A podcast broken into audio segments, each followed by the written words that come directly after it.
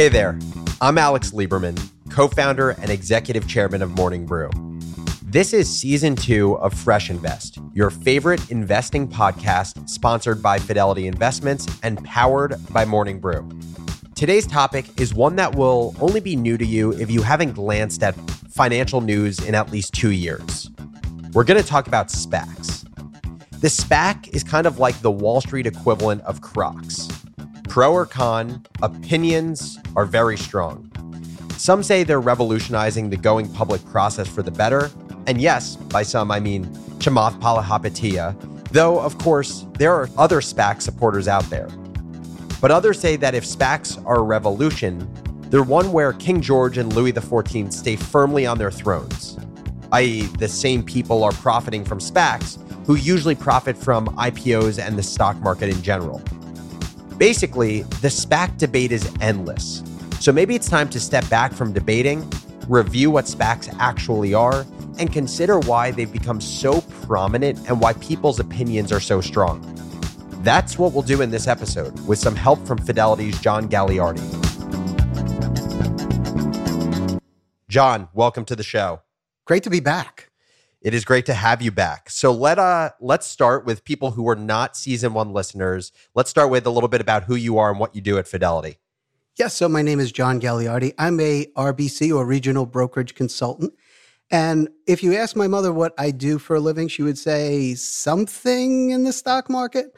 And uh, she's not entirely wrong. What I do is I work with uh, Fidelity branches in New York, New Jersey, and I help our self directed investors do what they love. They're independent minded and they want to get more control over their investing. So I bring them the knowledge and better tools and resources to make them better investors. Awesome. So I would have to assume that you've talked with more than one of your self directed investors about this concept of the SPAC over the last two years. Uh, and now I want you to bestow this knowledge on our listeners. Tell me about SPACs. What are they? Okay, let's do the uh, FINRA explanation. So, a SPAC or Special Purpose Acquisition Company is actually a shell company that's formed to raise capital through an IPO for the express purpose of acquiring a private company. Now, a traditional IPO goes through a very different regulatory process. For example, there's an underwriting group that puts together the deal, and they're called the syndicate. And these issues are highly regulated. Uh, they provide a lo- large amount of information about the prospective company, hence, the documentation is called a prospectus. Uh, the goal of a prospectus is to bring light to light all of the details and records of what was once a privately held company. Now, a special purpose acquisition corp or SPAC raises money to go public with no business of its own, no assets, no earnings, therefore no real details. The prospectus on a SPAC, therefore, can be pretty thin, and some people can consider them misleading. SPAC has a much easier filing process. Uh, once publicly traded, a SPAC hopes to merge with a private company. Usually, SPACs go public at 10. They try to make a deal. If the SPAC is unsuccessful making a deal, theoretically, investors will get their $10 back. But I think we'll talk a lot more about that theoretical part. And just out of curiosity, like, I feel like SPACs have blown up in the last, again, few years. Is it a new concept? Did SPAC just come about? Have they been around for a long time? Like, why are they so in vogue right now? So there's advantages for all parties. So for the sponsor, it is a faster and cheaper way to raise money and go public. For the target company, it could be a faster IPO at a lower cost. However, mergers can take longer than expected and uh, can even go longer than a regular IPO. So all people who are making money in investment banking can potentially make more money, but not if the deal falls apart, if uh, it runs into problems. Alex, um, investors, investors can get access to something that's pre IPO, potentially bigger risk and potentially bigger reward. So, just to kind of level set here, what I'm hearing is that the SPAC process can be faster it can be a cheaper way to raise capital because you don't necessarily need to go through all of the hoops uh, and all of the detailed filings that need to be done in a traditional IPO process. And so investors can hypothetically get in pre IPO or earlier, which they wouldn't traditionally be able to do. And sponsors and companies just are able to go through an expedited process. we saw this boom of SPACs in 2019 and 2020. But then I would say recently, the SPAC activity has been significantly lower. In Q2, there were only 110 deals raising $16 billion, compared with 320 deals raising $88 billion the quarter before. So, what's happening here? If it is such a faster, more expedited, potentially better way or faster way to make money, why is everyone not still doing this? Unicorns. We're running out of unicorns. now, a unicorn is a company that's valued at over a billion dollars and likely on its way to going public. But there's only so many of those unicorns out there. There's only one DraftKings or one Virgin Galactic. Um, these are some of the early 2019 and 2020 deals that are well known success stories. The supply of these fantastic private companies may be dwindling. It's not unlike a great party. If you show up late, there's probably not a lot of fantastic tasting food left at the table. If we looked at the quality of stocks overall, though, four years ago, I was showing clients that there were only 3,500 stocks trading at $10 a share or more. Uh, markets were partially going up because of lack of supply.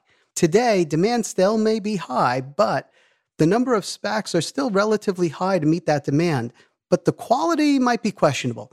We've come a long way. Today, uh, we have about 4,200 stocks now trading above $10. So we've seen a 20% increase in the tradable public market, let's say. And that's largely because of SPACs.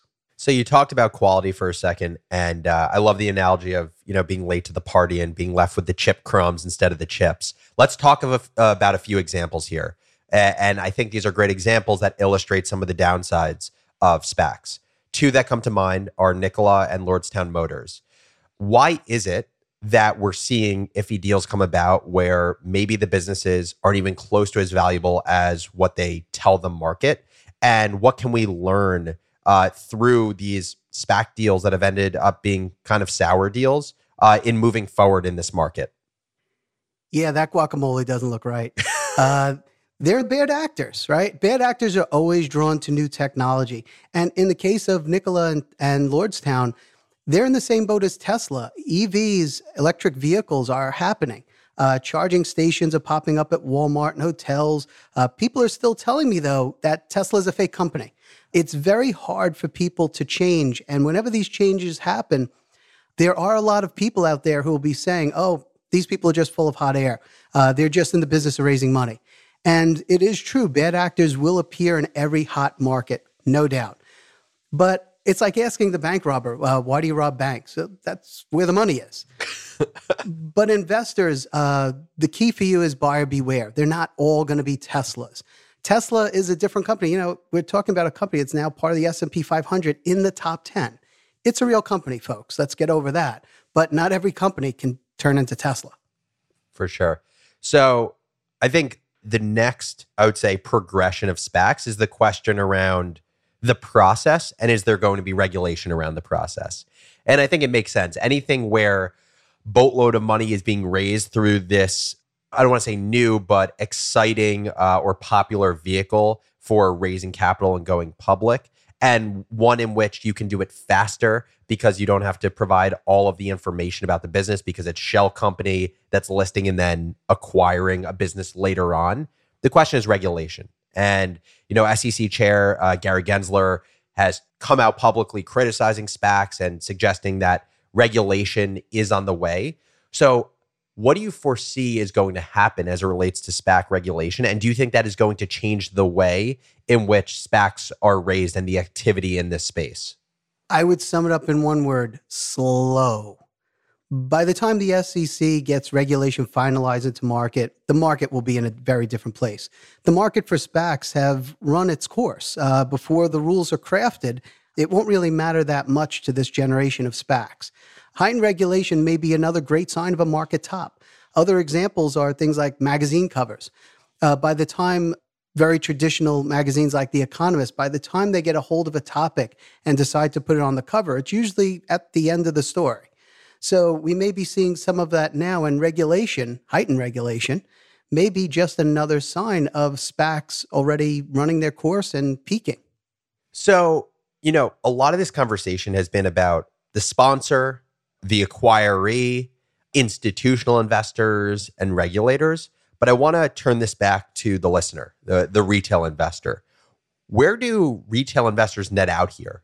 Like, why should they care about SPACs? Has the SPAC been a boost for retail investors? Like, how does this actually impact you or I when we're thinking about our own portfolios?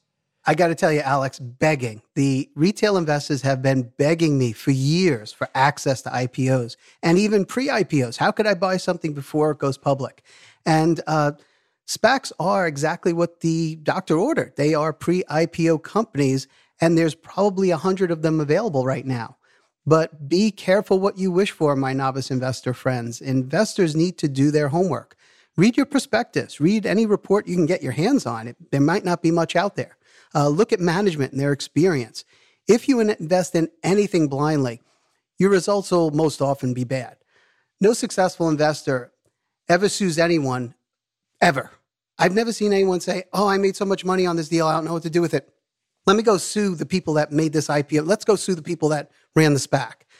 So wh- why is that? Nobody ever sues anyone that's that something that's successful. So this is something where you know the deals might not come to fruition. It's part of the bargain of the risk reward. It's potentially higher risk, potentially higher reward. So you have to keep that in mind as an investor that you're buying something that's very uncertain. So this has been uh, an awesome masterclass in SPACs, and I want to finish it up with a question from a listener. Uh, today's question for John is: Do SPACs make the market frothier? Should this tell us that we're towards the top of a market? How should we be thinking about the spot in the cycle we are because of SPACs? That's always the question. Is this a goodbye or is this goodbye? And really, no one ever knows. And I always like to quote, uh, it always goes back to Charles Dow. In 1890, he was quoted as saying, Markets can remain irrational longer than you can remain solvent. So, are we in an uptrend? Yes, absolutely. Will that uptrend continue? Don't know. No one knows. But it could probably last a lot longer than anyone suspects. And like every bull market, this bull market's no different. It's the bull market people love to hate, and SPACs are part of that frothy, hot bull market. And let's hope it keeps going. No one knows. That's what I'll leave off with. John Gagliardi, thank you so much uh, for joining the show again and for all your wisdom around the thing is, that is the SPAC. Really appreciate your time. Thank you for having me, Alex.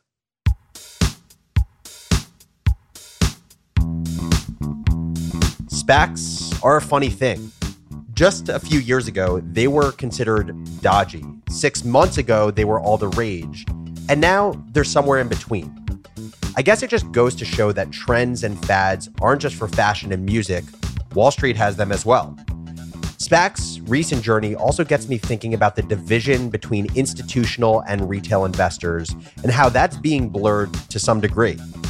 It's pretty fascinating when a finance trend is drawing attention from both the biggest private equity groups and your college roommate who just downloaded an investing app. The democratization of finance is something we've heard a lot about in recent years. And you definitely see that show up in the SPAC conversation. All that may have gotten you wondering about whether you should get in on a SPAC investment, maybe especially now that the space isn't quite so crowded like it was several months ago. If that's you, you should definitely tune into the next episode. John and I will discuss the pros and cons of a SPAC investment for those of us who aren't Jay Z or Richard Branson, which is to say, most of us. Take your business further with the smart and flexible American Express Business Gold Card. It's packed with benefits to help unlock more value from your business purchases. That's the powerful backing of American Express. Learn more at americanexpress.com slash business gold card. Hey everyone, this is Erica Gunn from Morning Brew. And as the producer of Fresh Invest, I'm here to let you know that this podcast was created on behalf of Fidelity Investments by the Morning Brew Creative Studio and does not reflect the opinions or point of view of the Morning Brew editorial team. Sources are provided for informational and reference purposes only. They are not an endorsement of Fidelity Investments or Fidelity Investments products. And on their side, Fidelity is the paid sponsor of this podcast which includes providing Fidelity personnel for interviews and publications with Morning Brew Studios on content development. Fidelity and Morning Brew are independent entities. Information presented herein is for discussion and illustrative purposes only and is not a recommendation or an offer or solicitation to buy or sell any securities. The views and opinions expressed by the speaker are his or her own as of the date of the recording and do not necessarily represent the views of Fidelity Investments or its affiliates. Any such views are subject to change at any time based on market or other conditions, and Fidelity disclaims any responsibility to update such views. These views should not be relied on as investment advice, and because investment decisions are based on numerous factors, may not be relied on as an indication of trading intent on behalf of any Fidelity product. Neither Fidelity nor the Fidelity speaker can be held responsible for any direct or incidental loss occurred by applying any of the information offered. Please consult your tax or financial advisor for additional information concerning your specific situation. This podcast is intended for U.S. persons only and is not a solicitation for any Fidelity product or service. This podcast is provided for your personal, non commercial use and may contain copyrighted works of FMR LLC, which are protected by law. You may not reproduce this podcast, in whole or in part, in any form without the permission of FMR LLC. Fidelity and the Fidelity Investments and Pyramid Design logo are registered service marks of FMR LLC. Copyright 2021 FMR LLC. All rights reserved. Past performance is no guarantee of future results. Stock markets are volatile and can fluctuate significantly in response to company, industry, political, regulatory, market, or economic developments. Investing in stock involves risk, including loss of principal. Fidelity Brokerage Services LLC, member NYSE, SIPC, 900 Salem Street, Smithfield, Rhode Island 02917.